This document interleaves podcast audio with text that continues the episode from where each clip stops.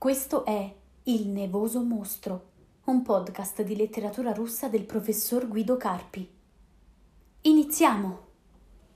Uh, ieri abbiamo uh, fatto un po' una prima presentazione del corso e abbiamo cominciato a vedere come si ricostruisce il contesto in cui si forma un intellettuale anche a prescindere da uh, quello che ci racconta lui, quello che ci racconta lui. Eh, le cose che abbiamo detto ieri sulla mosca, sulla mosca del giovane Dostoevsky, noi non le sappiamo da Dostoevsky, lo ricostruiamo eh, in modo virtuale, ricostruendo, naturalmente sappiamo eh, alcune cose sulla sua vita, sulla sua provenienza, abbiamo ricostruito il percorso che lui fa attraverso una mosca che non esiste più. Io mi sono andato a leggere le guide di Mosca ottocentesche. Soprattutto per noi è molto prezioso questa, questo lavoro di Androsov, primo perché è di pochi anni prima del 32, secondo perché non è una guida turistica, è una, uh, un compendio statistico su Mosca, sulle attività che si svolgono a Mosca, sui, uh, su, sulle professioni, sulle classi sociali, chi viveva dove, um, che ci viene utile proprio per capire, oltre a tante uh, altre fonti, per capire in che universo si muove Dostoevsky. La Mosca in cui si muove proprio concretamente, fisicamente Dostoevsky nei suoi viaggi settimanali insieme al fratello in carrozzina, è una mosca, è una delle tante mosche, anzi sono diverse mo- città di Mosca, abbiamo visto vari universi sociali eh, urbani in cui si muove, ed è a sua volta diversa dalla mosca che per esempio noi conosciamo dalla letteratura dalla letteratura. Mo, voi Mosca dove l'avete incontrata nel, nella letteratura che avete studiato al triennio? Una domanda che vi faccio. C'è soprattutto una opera, un'opera dove viene descritta particola, un particolare spaccato socio-culturale di Mosca. Ricordatevi il primo anno. Proprio un'opera ambientata a Mosca Gorie at Uma di Gribajedov. Di Gribajedov. Uh, è una mosca completamente diversa da quella in cui si muove Dostoevsky e forse questa è anche una delle chiavi che ci uh, fa capire perché Dostoevsky parli poco di questa città, perché lui chiaramente conosce una mosca in cui è vissuto, che sicuramente lo ha formato in diversi modi che poi vedremo, ma questa mosca corrisponde pochissimo alla mosca della letteratura, che è soprattutto la mosca di Gribajedov, la mosca nobiliare, la mosca dei saloni nobiliari, delle case dei nobili. Vi ricordate, tra l'altro, Mosca, noi la troviamo anche nell'Evgenia Negin, è la città dove la nobiltà terriera vive d'inverno, vive d'inverno, d'estate si vive in, uh, in, nella tenuta, d'inverno si va a Mosca dove si svolgono tra l'altro le trattative matrimoniali, era anche detta la yarmarca del fidanzato, infatti la, la madre di Aniegin porta la figlia lì proprio per farla vedere in giro e uh, introdurla nel mondo di potenziali future unioni matrimoniali. La mosca nobiliare delle, eh, delle tenute e delle, delle case eh, nobiliari cittadine, che però sono, ahimè, dovrei aprire di nuovo la, uh, la cartina, guardatevela poi, era una mosca però più centrale rispetto a quella... Avete visto, Dostoevsky si muove lungo un perimetro che dalla periferia arriva ai viali e poi arriva alla piazza della, uh, della, della torre, della torre um, come si chiama? Mm, ora non, non, mi viene il nome, l'abbiamo vista proprio ieri, la Sukhareva, la Sukareva e di lì esce nuovamente dal centro, si allontana dal centro per andare alla sua pensioncina. Lui non fa praticamente mai il percorso verso l'interno, il percorso che va verso il Cremlino, con le tipiche vie dove vivevano i nobili. È una mosca a cui lui non appartiene. Lui è di un altro ceto sociale. La mosca nobiliare, per esempio, di via Marasieica o di eh, Sidzev Vrajek, tutto proprio il perimetro intorno al, alla, al Kitai Gorad, la mosca nobiliare, che Dostoevsky non tocca praticamente, eh, praticamente eh, mai. La mosca che in letteratura appunto è eh, tra l'altro descritta in uh, Gorie Atuma e probabilmente è perché Mosca tradizionalmente ha quella funzione in letteratura che Dostoevsky non ne parla mai, perché è quello del mondo della nobiltà, per lui in decadenza, della nobiltà patriarcale, un mondo che non lo interessa, che non lo interessa assolutamente. È un mondo che viene descritto, per esempio, anche da, sicuramente anche da altri scrittori, ma proprio perché non gli interessa e, e perché per lui la mosca nuova, la mosca um, artigianale, commerciale, mercantile, mm, non è rilevante per, il, per il, il, progetto che lui ha, il progetto culturale che lui ha da, poi da, mm, da, da scrittore maturo, Mosca non apparirà mai, eh, o quasi, quasi mai, ne appariranno degli, dei, eh, dei, flash che però vengono trasportati anche a discapito della verosimiglianza in altri contesti. Per esempio, i suoi zii, i Kumanin, avevano eh, un ramo della famiglia della, eh, della, madre, della madre, era eh, composto da, eh, la madre si chiama Maria Fyodorovna Niechaeva, veniva da una famiglia, il padre e la madre di, eh, della madre Maria Fyodorovna erano mercanti di livello medio, medio e lei era una donna comunque di condizione non, certamente non alta, non ricca, ma invece i Kumanin, gli zii di Dostoevsky, erano molto molto abbienti e vivevano in una grande casa, una di queste case mercantili tradizionali, eh, costruite addirittura nel 600, quindi molto anche pesanti, cupe. Chi di voi ha letto L'idiota di Dostoevsky? Qualcuno di voi l'ha letto? Se lo aveste letto, ahimè, ahimè, leggete Dostoevsky, che male non vi fa, eh, come Dostoevsky leggeva, leggeva Shakespeare, voi potreste per esempio leggere Dostoevsky per fare bella figura. Mm, nell'idiota c'è una casa anti, cioè, patriarcale della, del, proprio di questo ceto mercantile, addirittura vecchio credente, legato alle sette religiose rigoriste, e eh, da, da, una casa come questa, quindi di una famiglia ricca ma molto molto conservatrice, viene uno dei protagonisti, eh, Parfion Ragozin, Ragozin, uno dei protagonisti, ma questa casa si trova a Pietroburgo, dove queste case non esistevano. Cioè, Dostoevsky si ricorda della casa degli zii, ma siccome non ha nessuna voglia di uh, ambientare i suoi romanzi a Mosca, prende questa casa e la trasferisce a Pietroburgo. Pietroburgo, fondata nel, all'inizio del Settecento, non aveva queste case, non ce le aveva, ma invece nel mondo narrativo di Dostoevsky questo è possibile. Riprendiamo la, um, il brano di uh, Androsov che andiamo a leggere, così vi potete un po' impratichire con il, uh, con il uh, russo, con il russo di, um, con l'alfabeto uh, tradizionale, quello pre-rivoluzionario.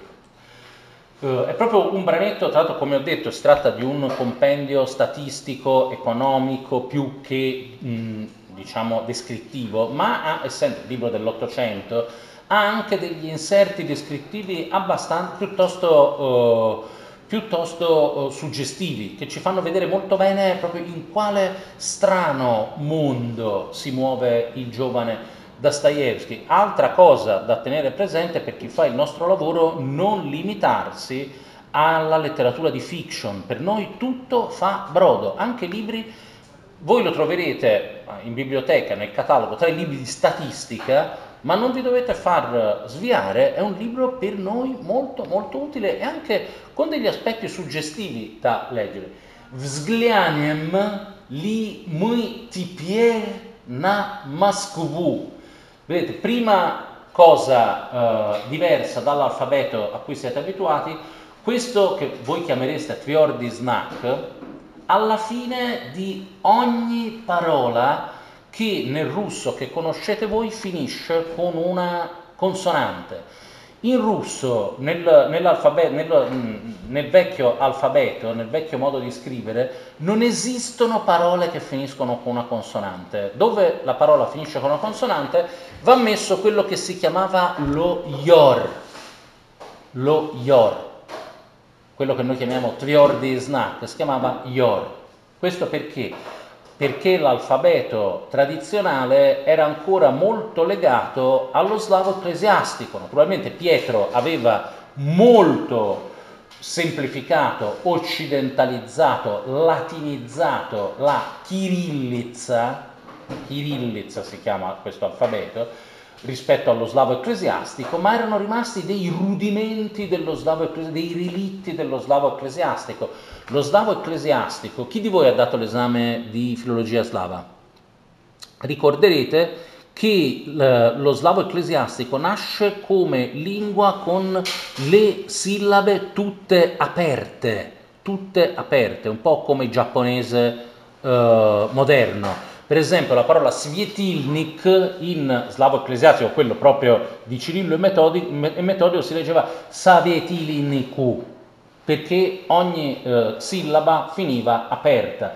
Un relitto di questo lo abbiamo nel russo scritto, il russo in cui scrivevano tutti gli scrittori che, st- che studiate voi, tranne quelli naturalmente post-rivoluzionari, Uh, questo yor che indicherebbe una vocale aperta che in realtà non esiste più perché Dostoevsky leggeva vzglianiem esattamente come noi, ma è un relitto dello slavo ecclesiastico. Naturalmente nel 18 tutti questi yor sono stati tolti perché non avevano più alcuna, alcun, mm, alcuna funzione reale. Attenzione perché comunque il eh, uno dei motivi per cui noi dobbiamo conoscere eh, il vecchio modo di scrivere è anche che, non in questo caso, ma in altri che vedremo, il cambio di grafia provoca anche un...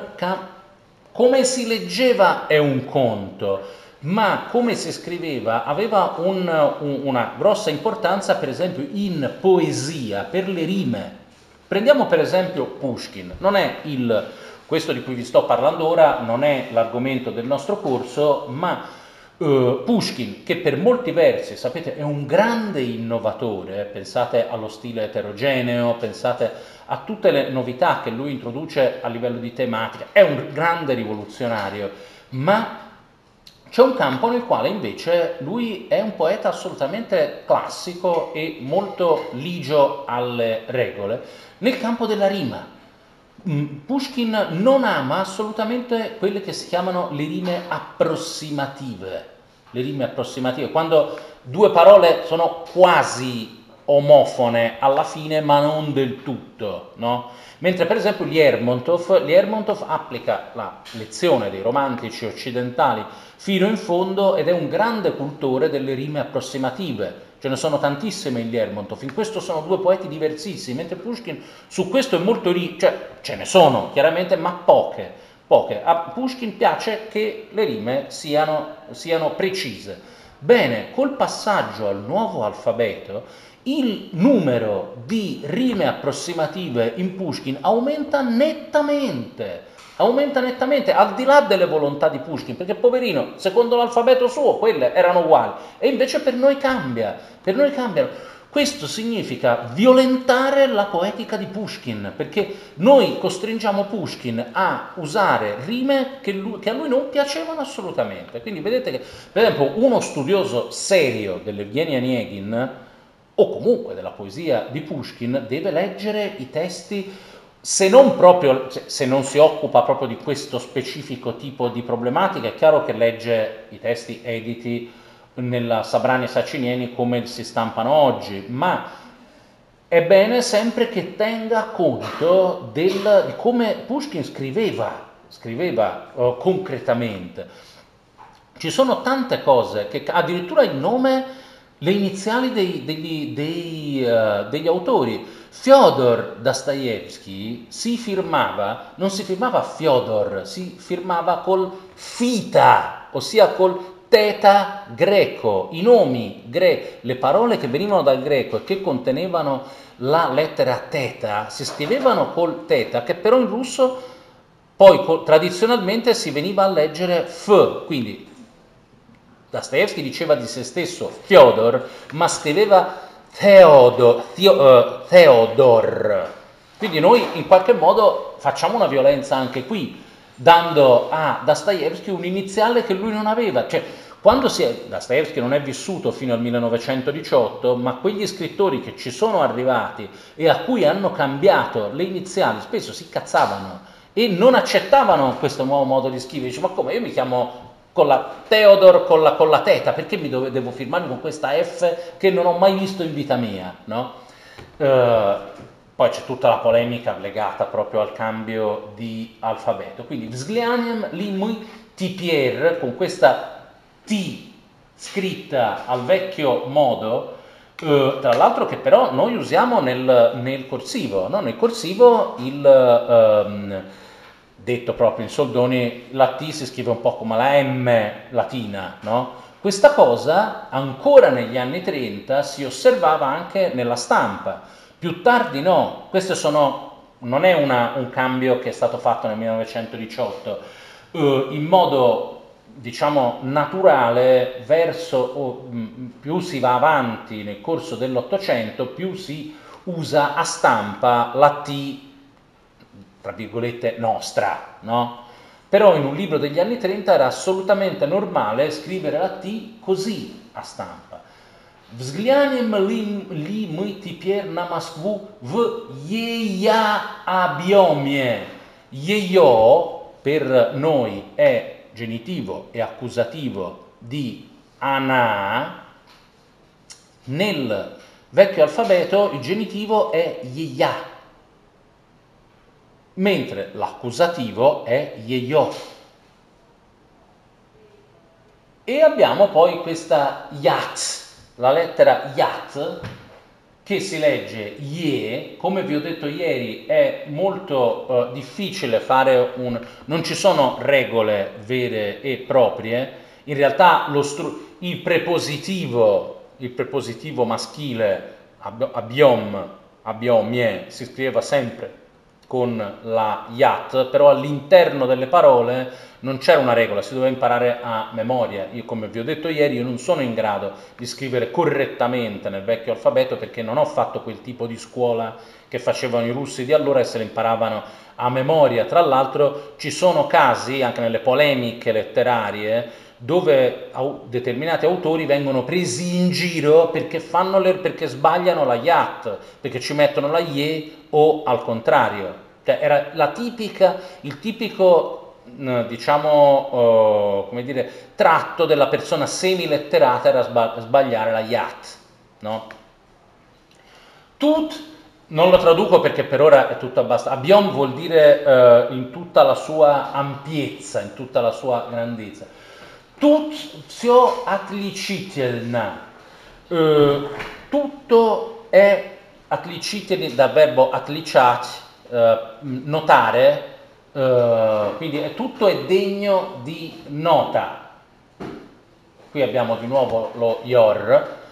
E qui tra l'altro abbiamo un errore, abbiamo un errore perché uh, ci sarebbe dovuto essere Yeya, di nuovo no? il genitivo di Ana, quindi Yeyo, e invece il tipografo ha sbagliato e ci ha messo Yeyo, evidente perché avrebbe dovuto mettere Yeya, come ho detto Yeyo è solo accusativo.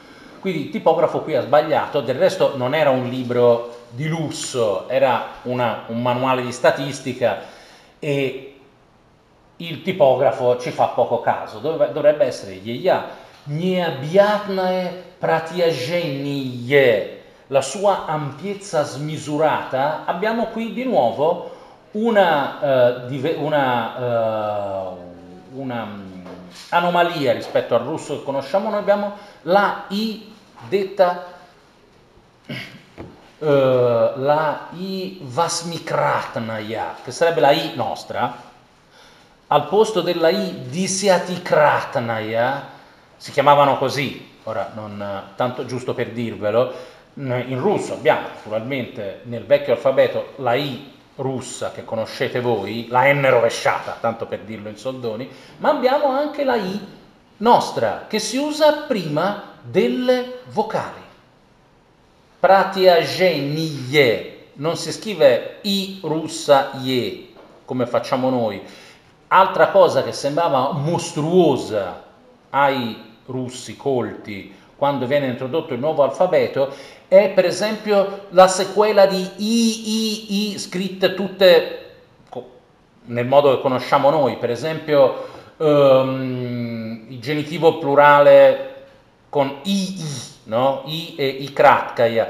Mm, il pittore uh, Riepin, che era, forse avete sentito nominare, un grande pittore realista, democratico, tra l'altro un uomo progressista dell'Ottocento, forse il principale pittore dell'Ottocento, di nome Riepin, eh, poi diventa, comunque rimasto contrario al regime sovietico, è rimasto infatti a vivere in uh, Finlandia, a parte le questioni politiche, odiava i bolscevichi proprio per avere introdotto l'alfabeto nuovo perché, a parte che gli hanno cambiato il cognome, povero Riepin, perché lui aveva lo, la Yat, no? si scrive Riepin con la Yat e diventa un, uno banalissimo e squallidissimo Riepin.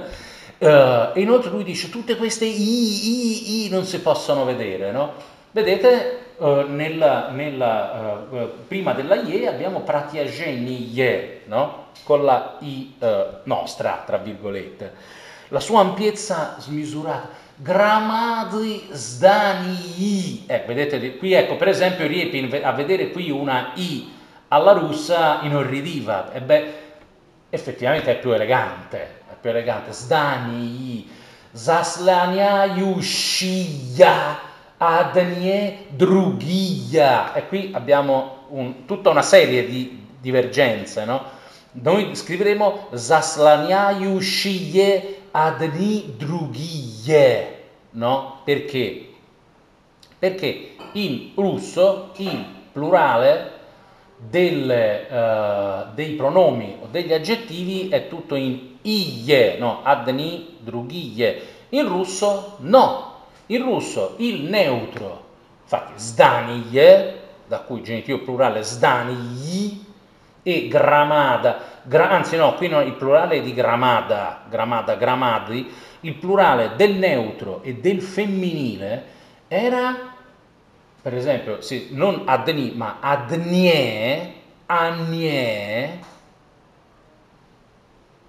anie, adnie, eccetera, eccetera, per i pronomi, e nei, ehm, per quanto riguarda gli aggettivi era in ia, drugiglia, maladia, se plurale di un neutro o di un, uh, o di un femminile.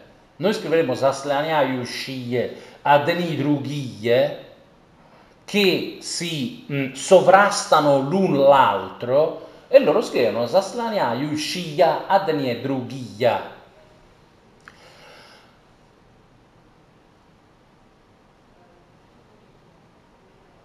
Ci sono casi eh, in cui anche nella riproduzione moderna di alcuni testi poetici si lascia, si lascia questa grafia perché snaturerebbe troppo, per esempio, la rima. Vi ricordate Silenzium di uh, Tjuchev?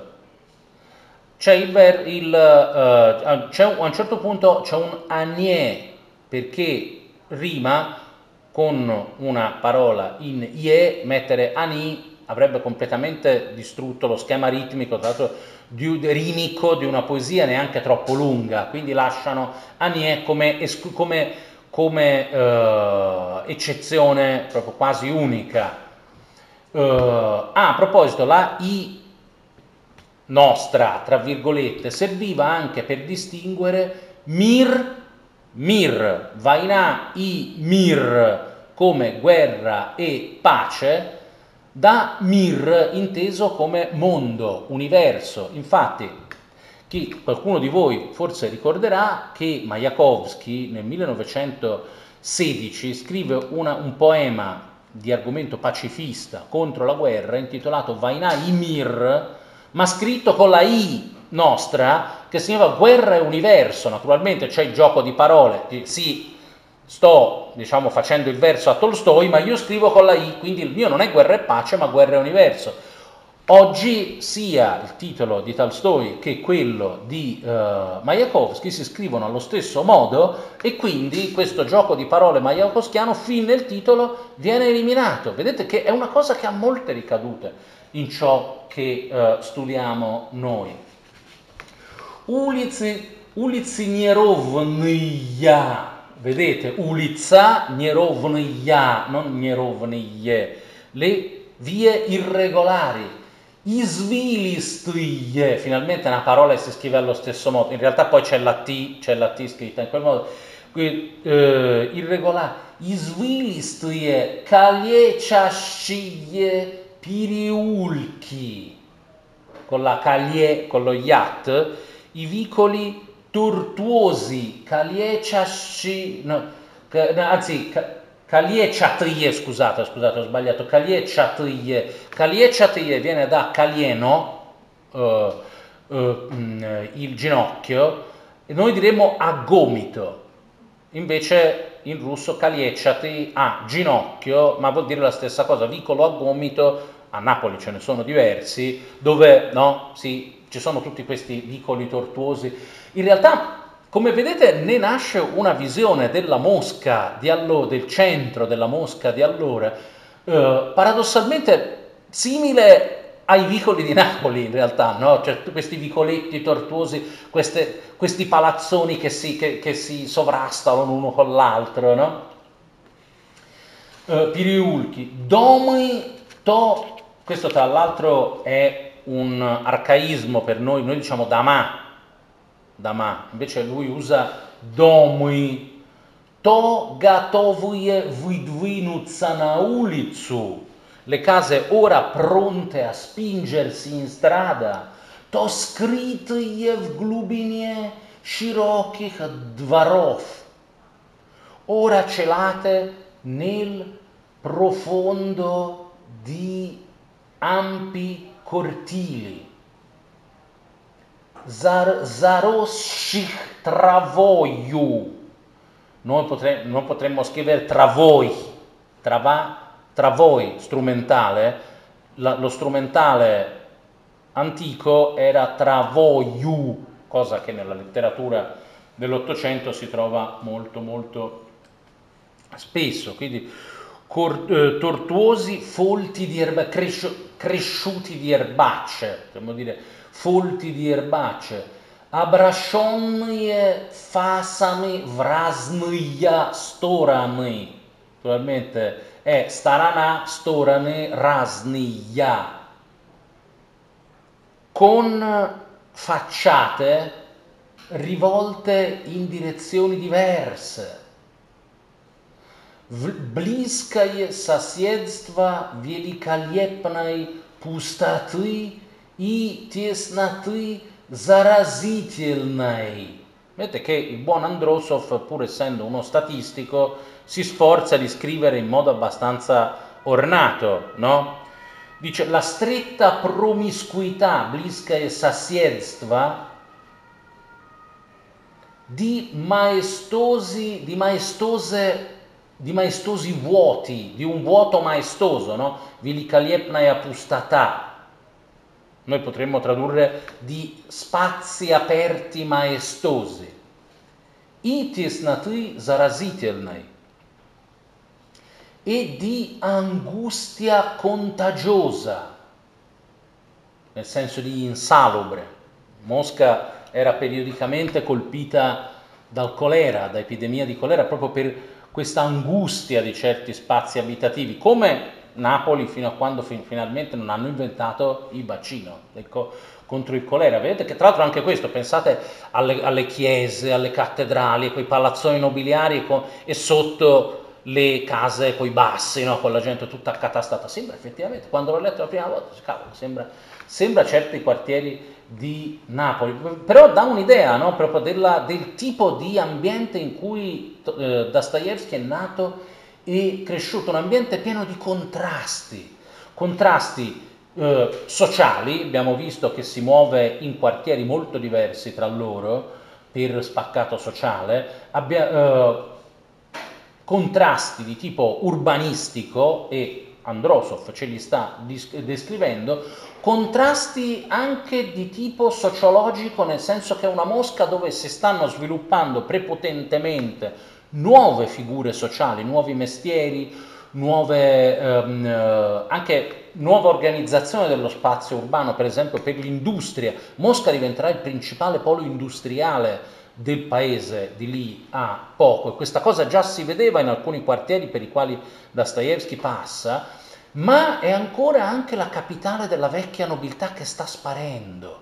E questa cosa dovete sempre tenerla presente studiando Dostoevsky, il problema della nobiltà in dissoluzione e di cosa mette, di quali figure, eh, di quale elite di quale elite nazionale mettere al suo posto è molto presente in Dostoevsky, soprattutto nel tardo Dostoevsky.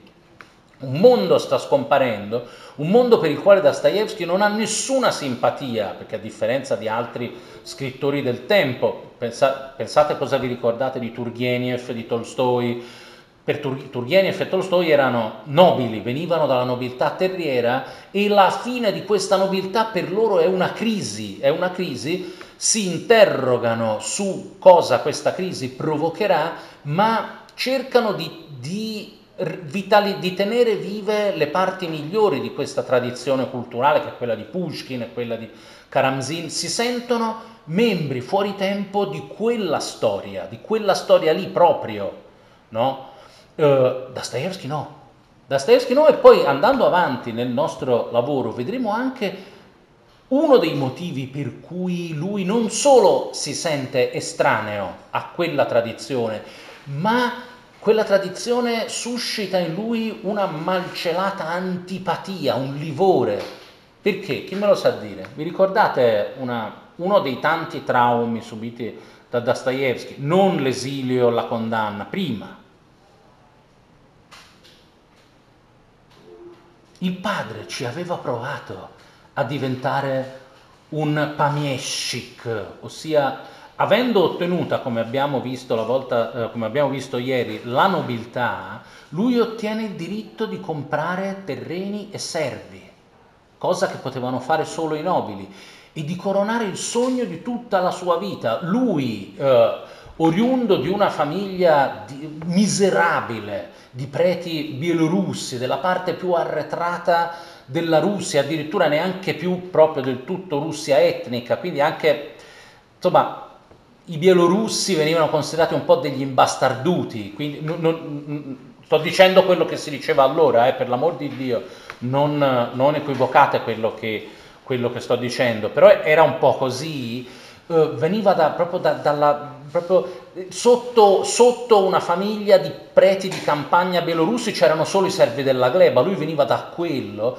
si era fatto da solo, in una, per un, in una vita di sacrifici di lav- e di lavoro, aveva assunto, era diventato m- molto moderatamente benestante, una volta diventato nobile, come vedremo, lui cerca di fare il salto definitivo per uno della sua... In realtà era una figura sociale, quella del proprietario terriero, di servi della gleba in via di disfacimento, perché un'economia che era sempre più in crisi, era, siamo verso la metà dell'Ottocento, c'è la rivoluzione industriale in pieno svolgimento in tutta Europa, in tutto il mondo, mettendoci anche gli Stati Uniti, e la Russia stava ancora aggrappata alla servitù della gleba, ma il povero Mikhail Andreevich non poteva saperlo, che strumenti culturali poteva avere. Per lui era il sogno di una vita, no? come diciamo noi, cafone rifatto, no? lo diciamo in modo sprezzante, era una degnissima persona il padre di Dostoevsky, ma poverino, era quello, era il sogno di tutta la sua vita, lo faceva per i suoi figli, faceva,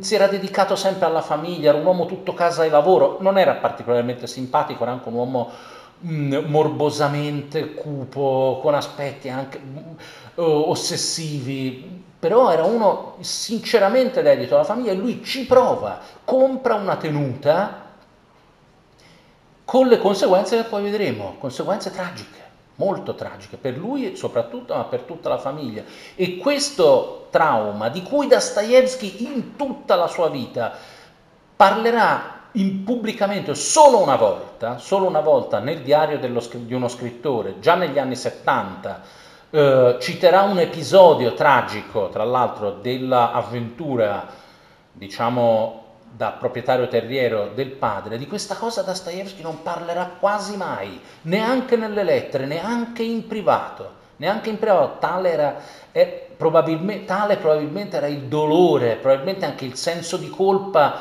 che lui provava nei confronti di questo padre ucciso dai contadini, dai contadini di una tenuta in rovina, che manderà praticamente sull'astrico tutta la famiglia se non ci fossero stati gli zii ricchi eh, eh, i mercanti ricchi, mercanti disprezzati dal padre di Dostoevsky perché il padre di Dostoevsky è nobile, po' modesto economicamente, mai diventato nobile. Invece questi sono dei, mer- dei mercanti, ca- de- dei cafoni li avrebbe definiti, no? ma sono loro a mantenere poi tutta la famiglia. Dostoevsky, Fyodor lo sa, tra, tra, l'altro Fyodor che quando sarà a Pietroburgo nella, nell'istituto di ingegneria militare dove vive e studia per diventare per l'appunto ingegnere militare, lui che non era consapevole, ci aveva messo piede poche volte nella tenuta dove il padre è andato a vivere dopo la morte della madre, della moglie sua, della madre di Fyodor, subissa il padre di richieste di denaro perché a Pietroburgo la vita costa cara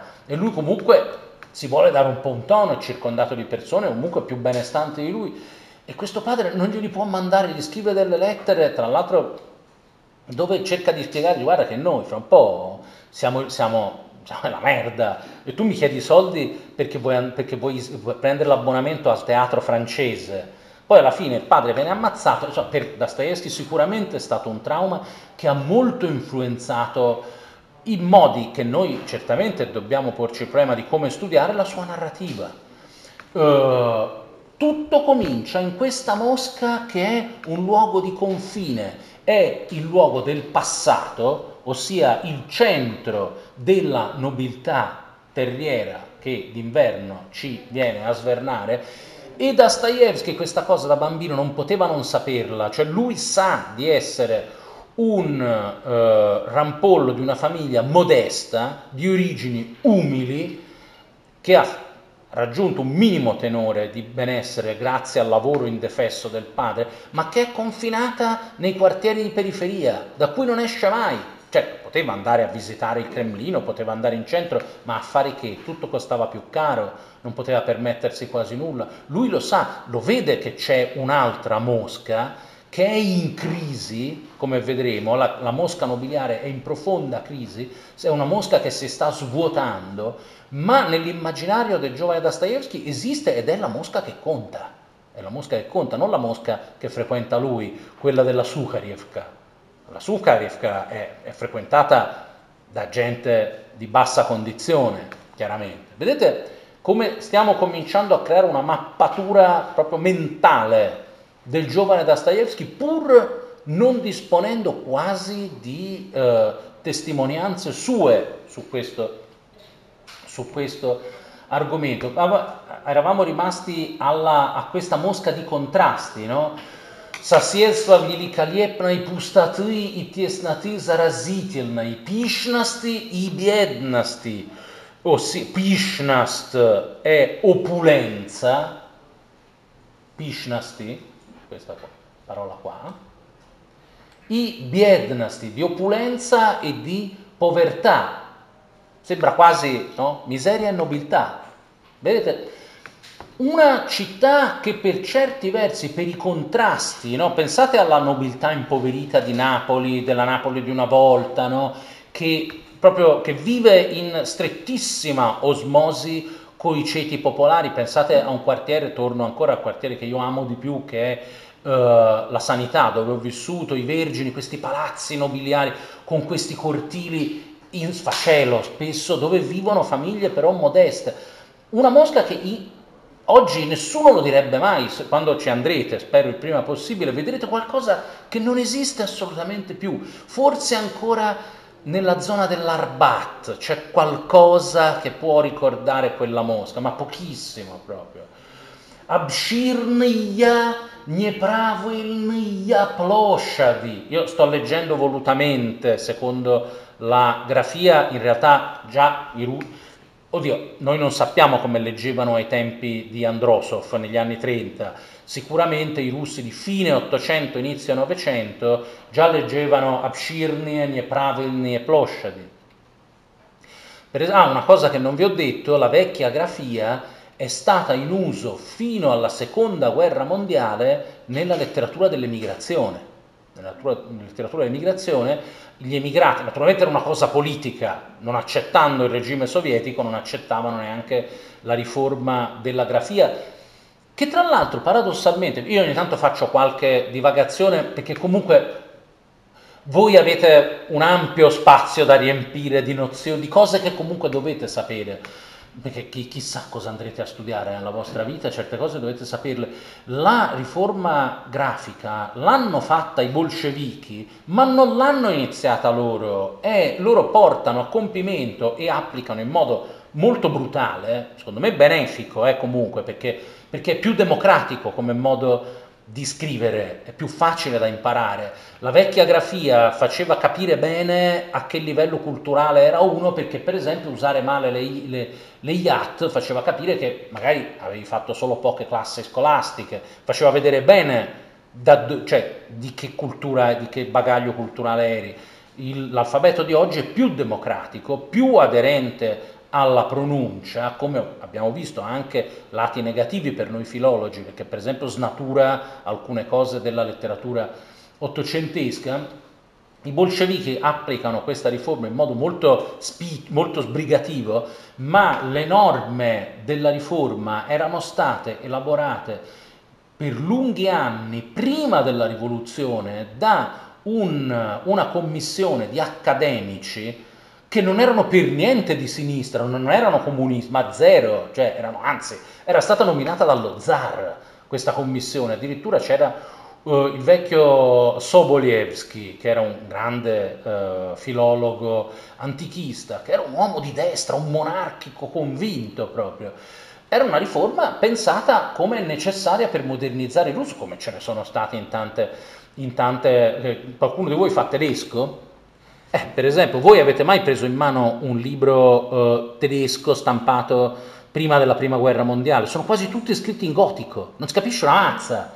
Anch'io ho studiato tedesco, ma un libro scritto in caratteri gotici per me è difficilissimo da leggere. No? È stata una riforma, in realtà della, è stata meno impattante, perché anche prima della, della prima guerra mondiale in tedesco si poteva scrivere e stampare anche in, in caratteri latini, ma la maggior parte dei libri erano scritti in gotico.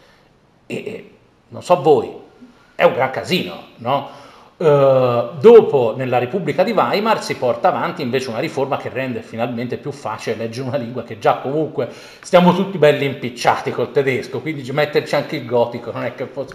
È una cosa che avviene in tante, uh, non conosco meno altre, altre, lingue, ma avviene in tanti, uh, in tanti ambiti.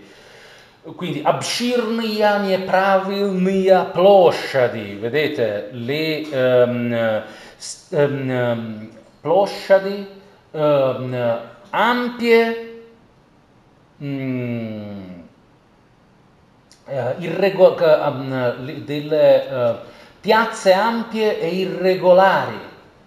Vamnogich mistach adichavshie ujedinionnie sadli. Vedete qui dice, non dice, prima dice abshirni ya, niepravilni ya, perché ploshad femminile, invece sad è maschile e quindi adichavshie ujedinionnie, giardini sel- eh, giardini eh, eh, solitari inselvatichiti a diciavšije, prudy, stagni, prudy, cerkvi s ich mračnoju architekturoju.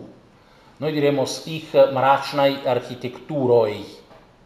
Geniti- eh, il, lo strumentale femminile eh, vecchio stile è in oju, quindi chiese con la loro cupa architettura, s širokimi manastiriami, na katorih neriedka ispod travy выказываются развалившиеся старинные надгробные камни, eh, con i loro ampi monasteri, in cui eh, non di rado da sottoterra ispod, travi, da sotto l'erba, anzi, da sotto l'erba si mostrano Cosa sarà nadgrobny kamień?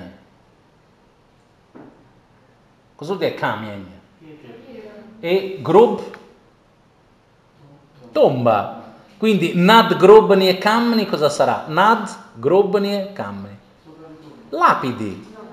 Nadgrobny kamien significa lapide, ossia la pietra che sta sopra la tomba. Più chiaro di così, no?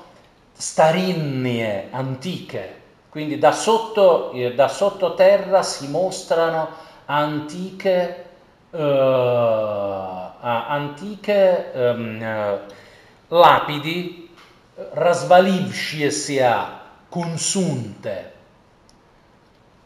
Uno dei rari posti dove ancora si può visitare un cimitero così è il cimitero del Novadievici Monastir, monastero delle novizie, nel centro di Mosca, uno dei luoghi più belli di Mosca, dove sicuramente vi recherete, e ha un piccolo, uh, c'è dietro un grande cimitero nuovo e poi c'è mm, più vicino proprio alle, alle chiese, dentro proprio il, il recinto del monastero, c'è un vecchio uh, cimitero proprio simile a questo, a questo descritto, gli altri sono quasi tutti stati eh, spianati. Vedete che stiamo proprio entrando in contatto con una mosca che non esiste più, di cui esistono poche eh, immagini visive, ma che Androsov ci eh, fa vedere con l'occhio della mente.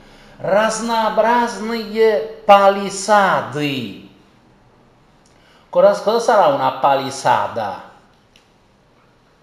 Tra l'altro credo che sia un, uno dei rari ispanis, ispanismi o, it, o un italianismo. Una palizzata, una palizzata, una noi diremmo staccionata, rasnabrasnije, staccionate di forme diverse. Apriatna vykrashenije, di forme bizzarre, potremmo dire pitturate con cura is za которых, da dietro le quali часто выглядывают капустные гряды. Cos'è capusta? Cavolo, da, cui, da dietro cui spesso occhieggiano file di cavoli. Sono degli orti, degli orti cittadini. Все это живо, Iarca, piostra. Tutto questo è vivo, vivido, variopinto. Vedete, il buon Androsov ci fa conoscere questa mosca nella quale si muove come un pesce nell'acqua il buon, il buon eh, Dostoevsky, il buon giovane Dostoevsky. Giovane Dostoevsky del quale vi ho già detto un po' eh, il diciamo, retroterra familiare. Il padre ha, lo ha mandato col fratello a studiare nella pensione di eh, Cermak. Eh, la vita della famiglia Dostoevsky si svolge in modo molto regolare, molto, come dire, anche con una certa rigidità. Il padre, come ho detto, un uomo d'ordine, un uomo che si è fatto da solo, ci tiene molto alla forma. Eh, i, giova, i, pic, I giovani Dostoevsky non hanno molti amici al di fuori dei compagni del, uh, del collegio, ca- quando tornano a casa il fine settimana escono solo con i genitori per andare a passeggio nel parco vestiti col vestito della festa, sono proprio come dei bravi, dei bravi soldatini, è una educazione molto molto rigida, non, non crudele, per esempio no, non, non, ci sono punizioni corporali a casa Dostoevsky, questo poteva anche non essere così, a quei tempi cioè, i, i, bambini venivano spesso sottoposti a, insomma, venivano menati, tra l'altro una cosa che per fortuna si è smesso di fare eh, non tantissimo tempo fa, invece a casa Dostoevsky questo non, eh, non eh, succedeva. Eh, sì, a casa Dostoevsky si legge molto, si legge anche in compagnia, ci sono serate di letture familiari. I genitori di Dostoevsky sono di origine, come ho detto, molto modesta e conoscono bene il valore della della parola scritta, perché nel loro, nell'ambiente da cui vengono non è, per niente, eh, non è per niente un dato scontato essere alfabetizzati, la conoscono e la, e la rispettano, anche se si attengono a una letteratura molto tradizionale e molto abbottonata. Per esempio si legge la storia di Karamzin, la storia di Karamzin perché è una storia improntata al allo spirito monarchico, uno spirito monarchico, legittimista.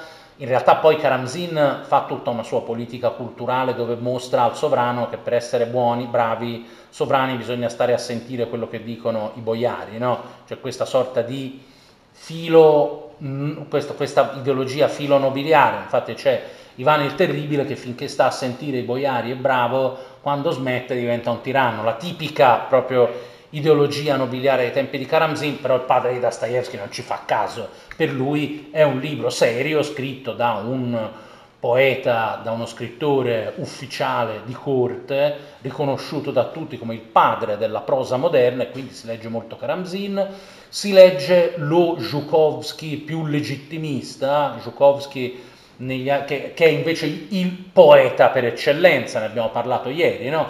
Una mentalità molto gerarchica quella del padre di, uh, di Dostoevsky, cioè esiste un numero uno, un numero due, un numero tre e ci si attiene sempre alle autorità, quindi in poesia lo Zhukovsky più legittimista, più, più devoto, le poesie devo, devo, devozionali piene di Cristi, santi e madonne e bravi regnanti, pii e ligi agli antichi costumi, la madre che viene, come ho detto, invece da un ambiente, da un ambiente eh, il padre non è, eh, non è, clericale, non è particolarmente clericale, anche se naturalmente si va a messa tutte le domeniche, eh, proprio perché viene da una famiglia di preti, in genere chi viene da quel retroterra, diciamo, cerca di non pensarci troppo, perché era una, un, un, ambiente molto oppressivo, quello della casta pretesca, e, e anche molto molto brutale sue, nei suoi piani bassi, insomma, eh, la madre viene da un ambiente, eh, come ho detto, mercantile e invece è molto devota e molto pia. L'ambiente mercantile è tradizionalmente molto molto devota,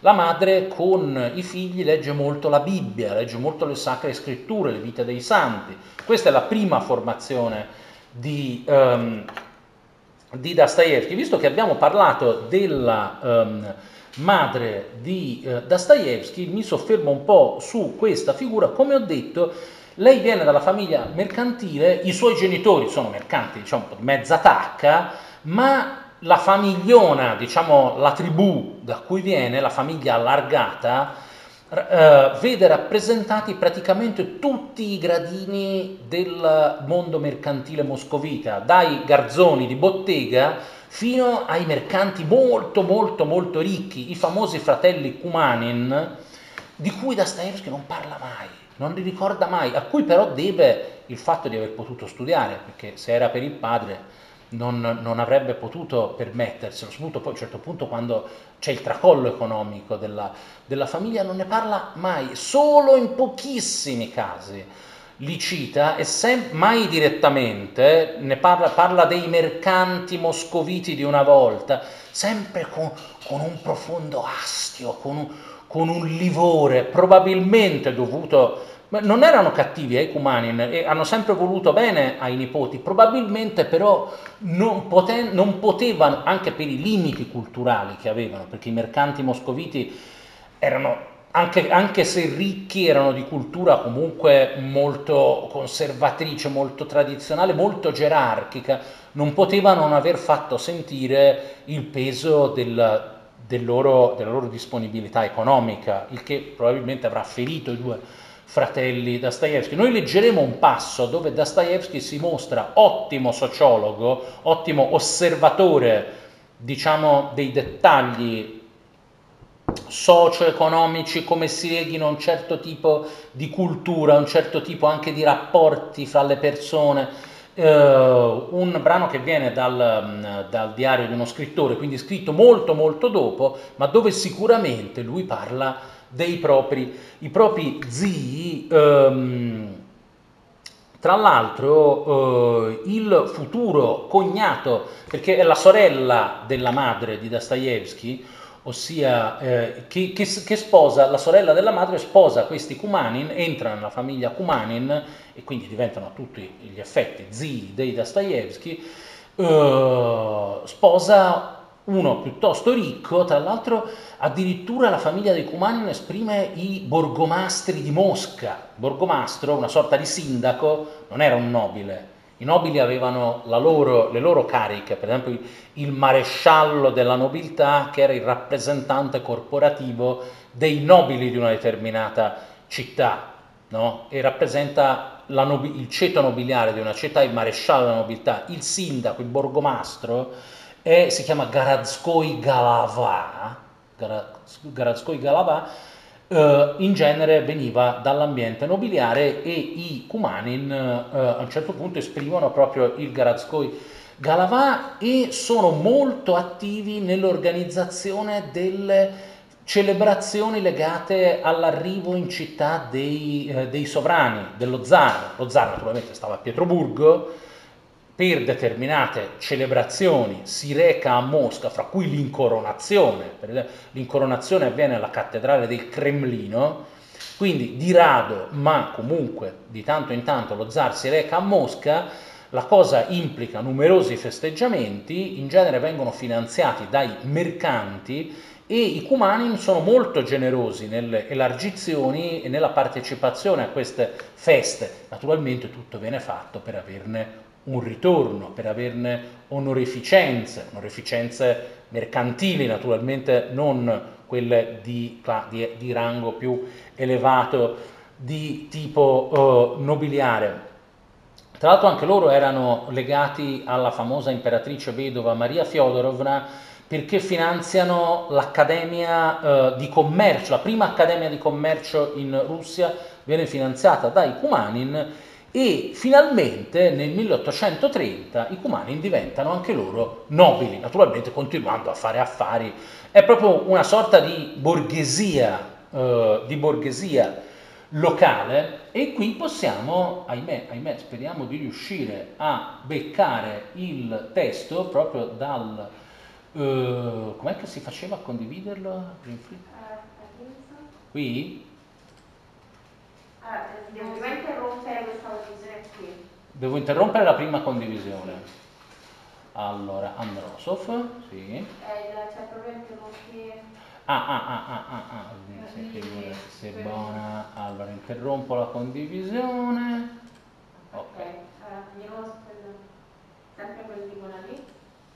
Ah, devo tornare su quell'icona, sì.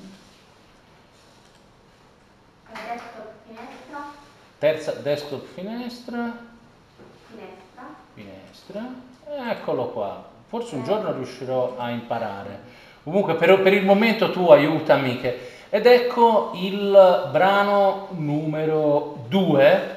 Vedete, vi ho poi il testo, questo ve l'ho scritto in alfabeto nostro, però vi ho riportato, vedete, il titolo del Dnevnik Pisatelia, un, uh, un'opera di Dostoevsky che in pochi leggono, tranne naturalmente gli specialisti, perché non è di fiction, o meglio contiene dei testi di fiction e tra essi dei, capola- dei capolavori di Dostoevsky, fra cui per esempio Krotkaya, La mite, che è un, una povest di Dostoevsky terribile, in cui uno dei testi proprio più cupi di Dostoevsky, oppure il racconto Bobok, che è una specie di eh, testo grottesco gotico dove, di, dove, dialogano i morti in, burle, in, modo burlesco in realtà, sono testi molto belli, ma in generale Dnevnik Pisatelia non è di fiction, è un'opera di pubblicistica, un genere misto, un genere che praticamente è inventato da Stajewski ed è stato poi ripreso da altri scrittori russi, una sorta di zibaldone, di dialogo continuo con i lettori. Potremmo chiamarla pubblicistica ma con un tasso molto alto di dialogismo con, letto, coi, coi lettori. Spesso Dostoevsky discu- ah, era a puntate, poi viene raccolto da Dostoevsky in fascicoli, poi a un certo punto ne fa una pubblicazione a sé. Prima comincia come eh, rubrica su rivista e poi a un certo punto Dostoevsky ne fa una pubblicazione a sé, ma di tipo comunque periodico, come fascicoli, eh, e eh, dove ci sono parti che sono proprio articoli di attualità, altri di cultura, ci sono discussioni per esempio su mostre di pittura dove lui fa anche il critico, il critico d'arte, si parla un po' di tutto, si parla di politica molto, eh, di società, eh, ci sono anche dialoghi con di, di, attualità, anche proprio di cronaca nera, poi come potete immaginare Dostoevsky prende, da, è un assiduo, non solo, giornal, non solo lettore di giornali, ma scrive anche per eh, le riviste prende molto dall'attualità per i suoi, per i suoi romanzi, no? che spesso hanno elementi di cronaca nera molto evidenti. Chi di voi ha letto Delitto e Castigo lo sa, è una banalità. No? Uh, Dostoevsky si sofferma su episodi di, critica, di, di, cronaca nera e spesso dialoga con i lettori, i lettori gli scrivono, ci sono una uh, studiosa italiana della Statale di Milano, Raffaella Vassena, che probabilmente è la migliore studiosa italiana di Dostoevsky, Uh, ha scritto un intero libro dove ricostruisce proprio anche tutto il carteggio di Dostoevsky con i suoi lettori, cioè cosa, co- chi e cosa scrive a Dostoevsky, perché Dostoevsky poi nel Dnevnik Pisatelia riproduce solo alcune delle lettere con cui entra in dialogo, a cui risponde, ma non tutte, no? mm, è un, un'opera veramente molto molto interessante senza la quale non si può, non si può assolutamente studiare Dostoevsky, è un Dostoevsky più tardo, tardo, negli anni 70, ci sono anche elementi di ehm, autobiografia, in genere nascosti, come quello che andiamo a leggere adesso. Ci sono alcuni elementi autobiografici dei quali ci si può affidare fino a un certo punto, come vi ho detto ieri, Dostoevsky costruisce la propria immagine biografica, quindi fidarsi sì, ma fino a un certo punto. Ci sono invece eh, degli elementi autobiografici reali, celati e dissimulati, come questo che andiamo a leggere adesso, non leggeremo sicuramente tutto, dove viene descritto il eh, milionario di origine mercantile, ossia la nuova classe dei capitalisti russi, per cui Dostoevsky cioè, è molto sospettoso perché lo considera una classe rapace, una classe rapace che introduce ovunque il culto del denaro, privo di valori che vadano oltre l'accumulo parassitario di denaro, una classe di milionari in realtà che non, pro- che non produce ricchezza reale, dedita soprattutto a speculazioni, compravendite con l'estero, speculazioni finanziarie in combutta con quelli che lui, ahimè,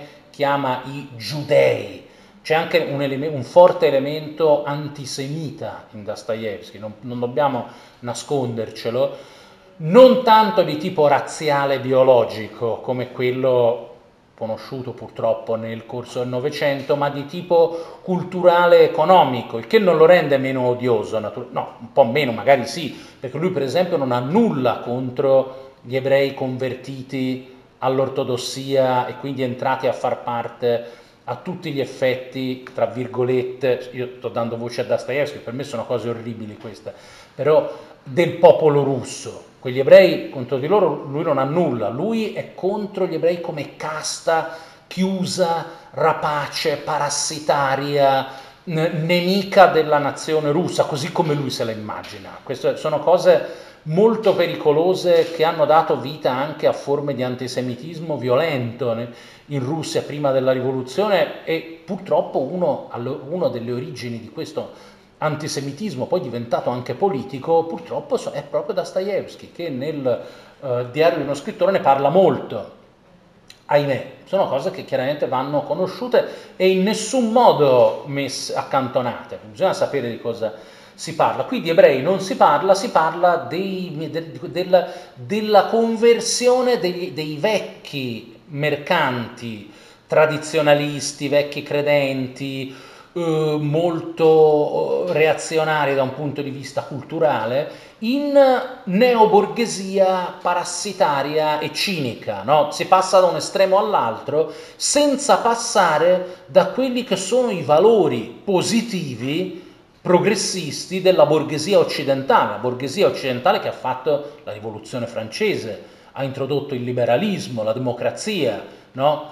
la, la, borghesia ha bisogno di una, di, di una, società dove tutti formalmente sono uguali, dove ci sono garanzie per l'individuo, per la proprietà, no? perché su quello si svolge il gioco dell'economia borghese e sono cose che rispetto al vecchio regime feudale in Europa hanno avuto un ruolo sicuramente molto positivo, poi dopo mostrando tutta una serie di limiti. Dopo, Dostoevsky implicitamente fa vedere come in Russia questa borghesia non sia mai esistita, si passa da una... cioè la nobiltà si va disgregando, avendo perso la propria centralità con la fine della, della servitù della gleba.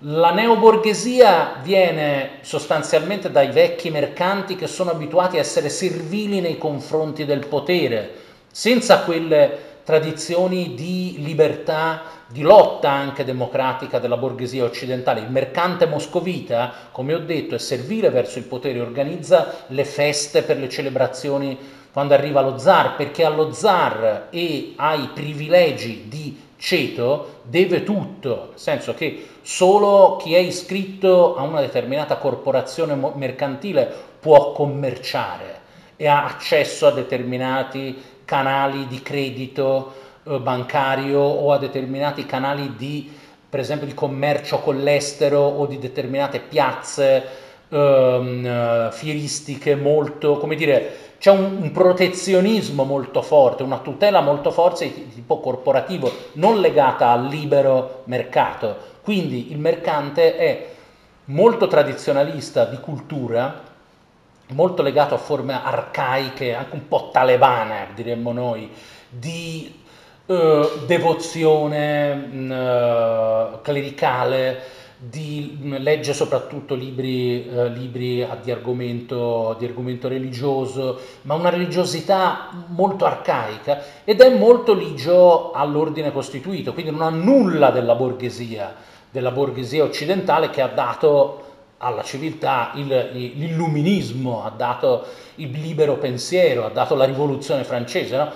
E da questo, da questo imprinting il mercante, finita la società rigidamente cetuale no, con la fine della servitù della gleba, il mercante, siccome girano molti soldi con la liberazione dei servi, si converte in cosa? In speculatore, in una persona che non ha nessun valore sacro, pensa solo al denaro, alla, anzi che, si, che utilizza la crisi della società, dei valori della società, per applicare forme particolarmente vessatorie, predatorie di capitalismo, no?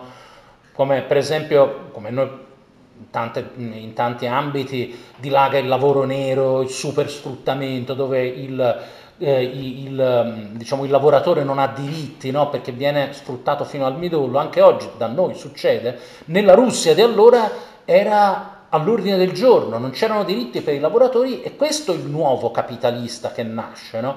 Quindi una figura sociale che non ha mai attraversato la fase positiva, progressista della borghesia, viene da un ceto profondamente arcaico conservatore e servile e diventa una sorta di turbocapitalismo predatorio e vessatorio, senza niente di sacro. Questa è una figura molto importante in Dostoevsky, nei suoi eh, romanzi. In Delitto e Castigo forse non tanto, però per esempio abbiamo la figura della, eh, dell'usuraia, no? L'usuraia che sicuramente viene da un ambiente di questo genere, lo si vede da come parla, dal tipo di vocabolario che usa, certamente non è una donna della, dell'alta società, viene, è una è una villana rifatta proprio, no? E cosa fa? Succhia il sangue della povera gente, no? Infatti eh, Raskolnikov lo dice, ma io in fondo faccio del bene ad ammazzarla, perché è una che non fa altro che sfruttare gli altri, no? È una, la, la, chiama, è un insetto, è un parassita, è un, è un pidocchio, no? Vi ricordate che la chiama proprio così? E poi nasce però tutta una serie di... In altri romanzi l'argomento del denaro, ne parleremo anche in altri, in altri, punti l'argomento di questi flussi di denaro che destabilizzano la psicologia delle persone, destabilizzano i loro rapporti, è molto molto molto presente in Dostoevsky. Lui bisogna tenere conto, certo c'è l'aspetto spirituale, filosofico, mistico, anche l'idea della conversione, no? della conversione cristiana, in Dostoevsky è fortissima, ma c'è anche una capacità eccezionale di leggere i processi sociali, un Dostoevsky sociologo che dà moltissimo nutrimento al Dostoevsky narratore. Oggi noi non facciamo in tempo a leggere questo brano e forse è meglio così perché è un po' lungo. Provate a leggerlo, magari per, abbiamo una settimana di tempo, potete cominciare a leggerlo